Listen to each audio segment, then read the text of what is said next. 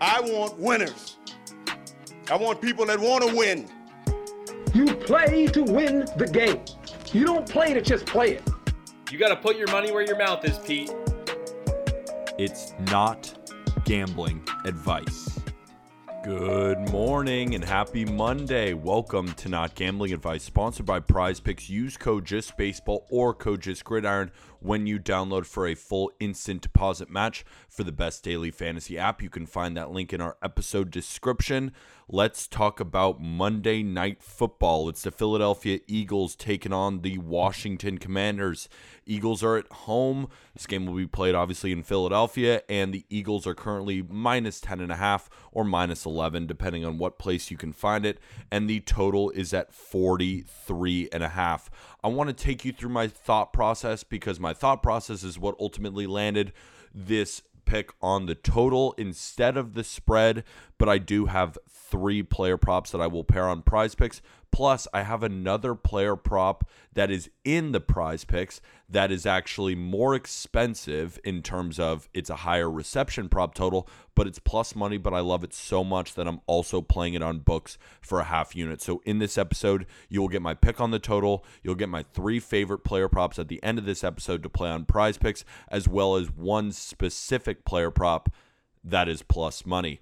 Let's get into it. So, this whole week, if you listen to our Sunday episode, well, that came out on Thursday night, um, we were talking about this Eagles and Commanders game. And Krabs, who you may know from Twitter, who's been on the show a bunch of times, he is a Commanders fan. And he spoke to the lack of energy coming from Washington. You know, with Dan Snyder, the possibility of selling the energy in the Washington locker room doesn't seem all that great. And at the same time, too, the last time these two teams played, it was on the the Eagles were on the road. They played in Washington and the Eagles won 24 to 8. That's the thing here is I don't truly know how the Commanders are going to score the football. But 11 points is a ton. So the last time again these two teams played, it was 24 to 8, but that line was minus five and a half. At this point now, the Eagles are undefeated, but this is a divisional matchup. And if you're giving me 10 and a half points, that just seems too many for a commander's team and a commander's team that isn't that bad, especially on defense. So I really wanted to take the Eagles spread. I still lean that direction, but it's almost against every fiber in my being to take a huge point spread in a divisional game with the total being this low. But the reason I'm going to target the under, and so that's the pick, it will be under 43 and a half, is for a multitude of reasons.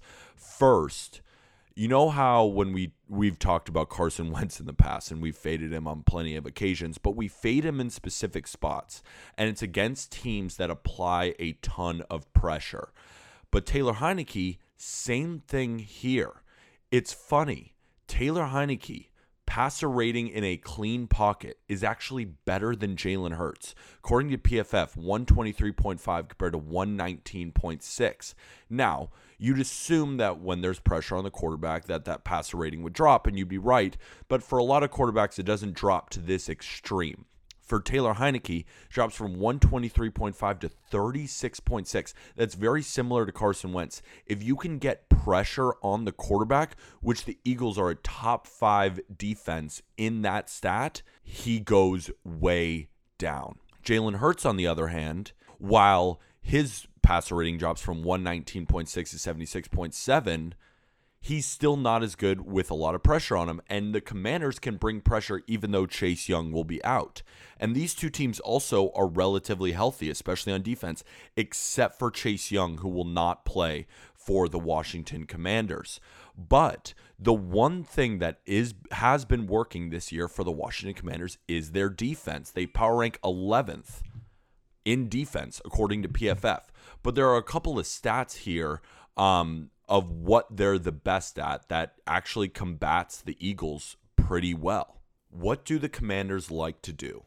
they love to just feed Terry McLaurin.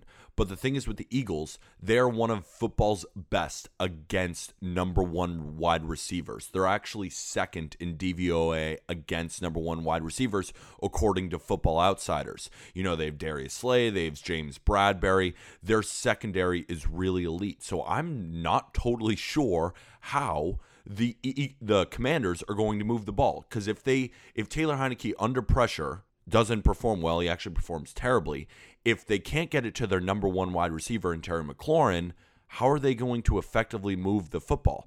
And then if we're just looking at a pass rush, Eagles are top five in that. If we're looking at coverage in general, Eagles are top six in that. If we're looking at just straight defense, they're top five.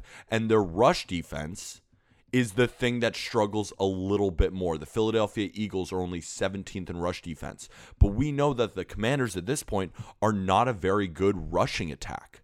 Antonio or Antonio Brown, Antonio Gibson, Brian Robinson. These guys are fine running backs, but they haven't been performing all that well.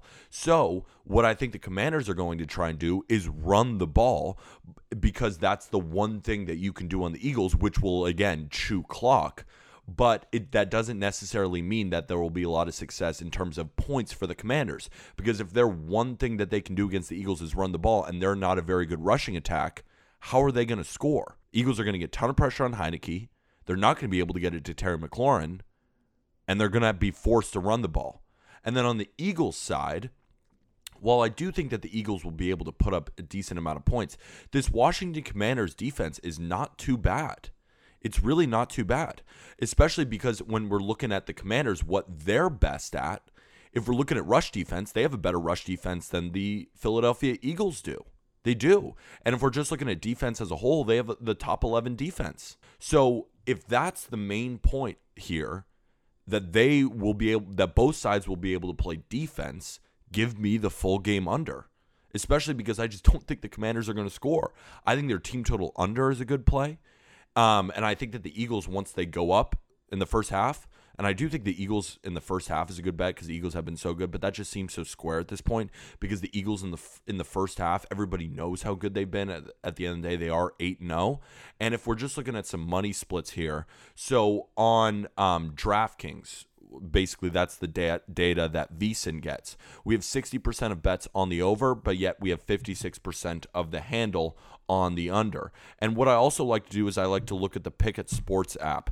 Um, and you should download it too. The link is in our bio. It's completely free. And that really is the best way to help us out. Um, I know a lot of you you have already signed up for prize picks which we genuinely appreciate but if you don't want to put a singular dollar down totally understand but the best way to help out this podcast is to rate us five stars on apple or spotify wherever you're listening or download this Pikkit sports app it's completely free and you get all of my picks tracked and you'll get an alert exactly when I make a pick. For example, if you downloaded the Pikkit Sports app, you would have seen my picks already loaded in.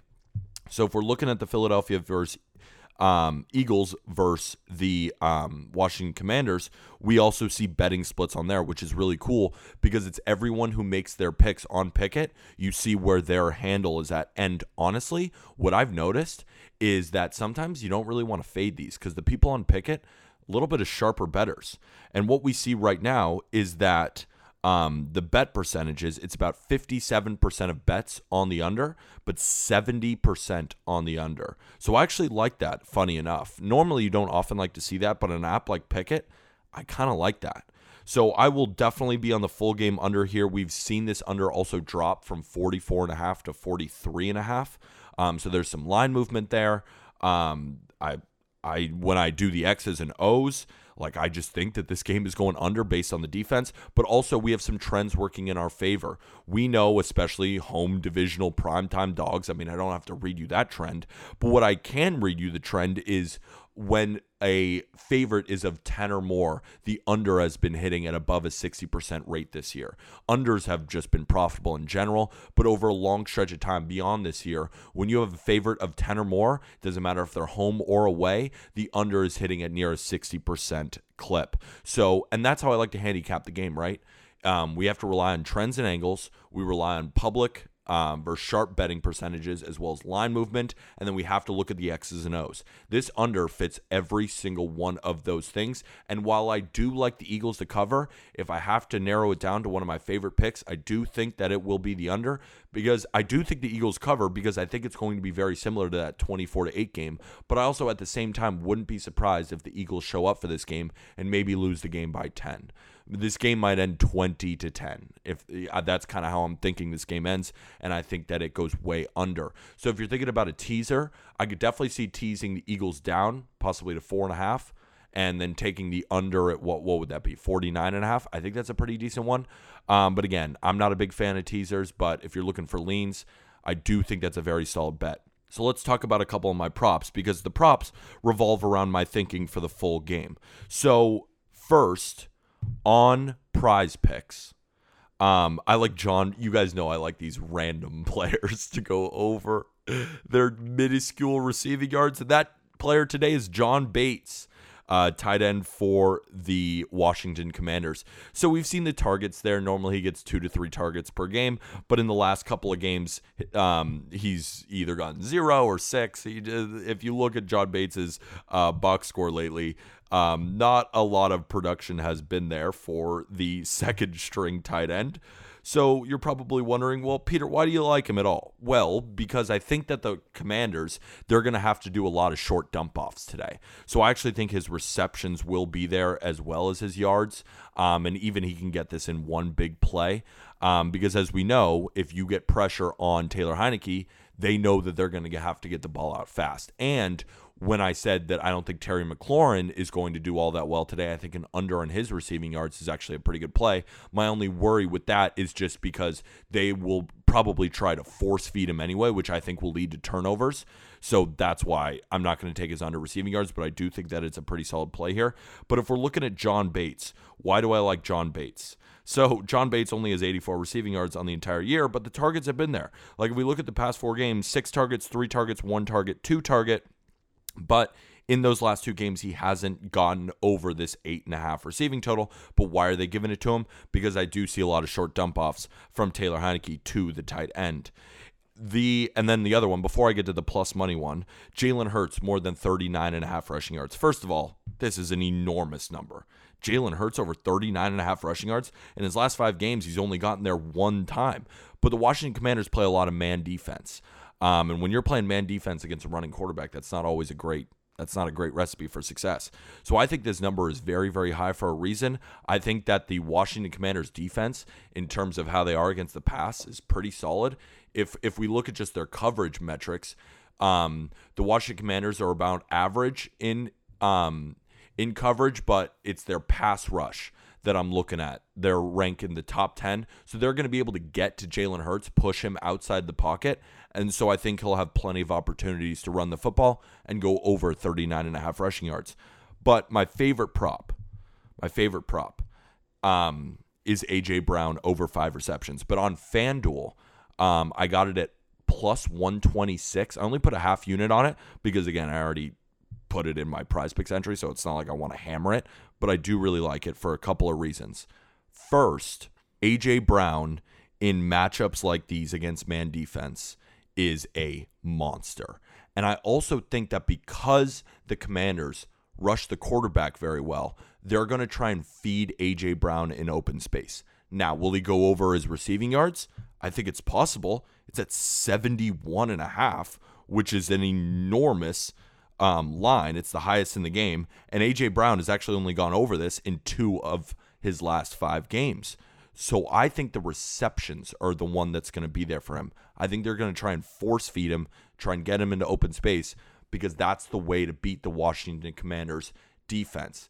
Because if we're looking at rush defense, they are pretty solid there too. The way to get them is through the pass. And also, they're a very good tackling team too. So that's why I'm not going over the um, the receiving yards, but I like the receptions. And if it's at five on prize picks, obviously I'm going to be putting that in my entry. But at the same time, I want his over five and a half on FanDuel. So that'll do it for this episode. Again, the best way to support this podcast is to make sure that you download the Pikkit Sports app. That is in our episode description. It's completely free. That's where I track all my plays and you can see all the betting handles. Very cool app similar to Action Network, but personally, I think it's better, and that's why I use it. And it's completely free. Also, if you want to use code JustBaseball or code JustGridiron in order to get a full instant deposit match, now is the time to do so. Really, really love these props today. Love these props today. And I really do love the under.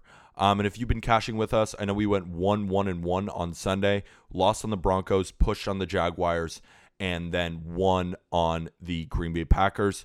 But I did have a live bet on Pikkit, which we lost. Crushing defeat, terrible. Just not a very good Sunday, but overall, we've still done very well this year. And I would greatly appreciate a five star review, especially on Apple Podcasts. Let me know in a written review what you've been enjoying about the show so far. But we have to remember that none of this was gambling advice.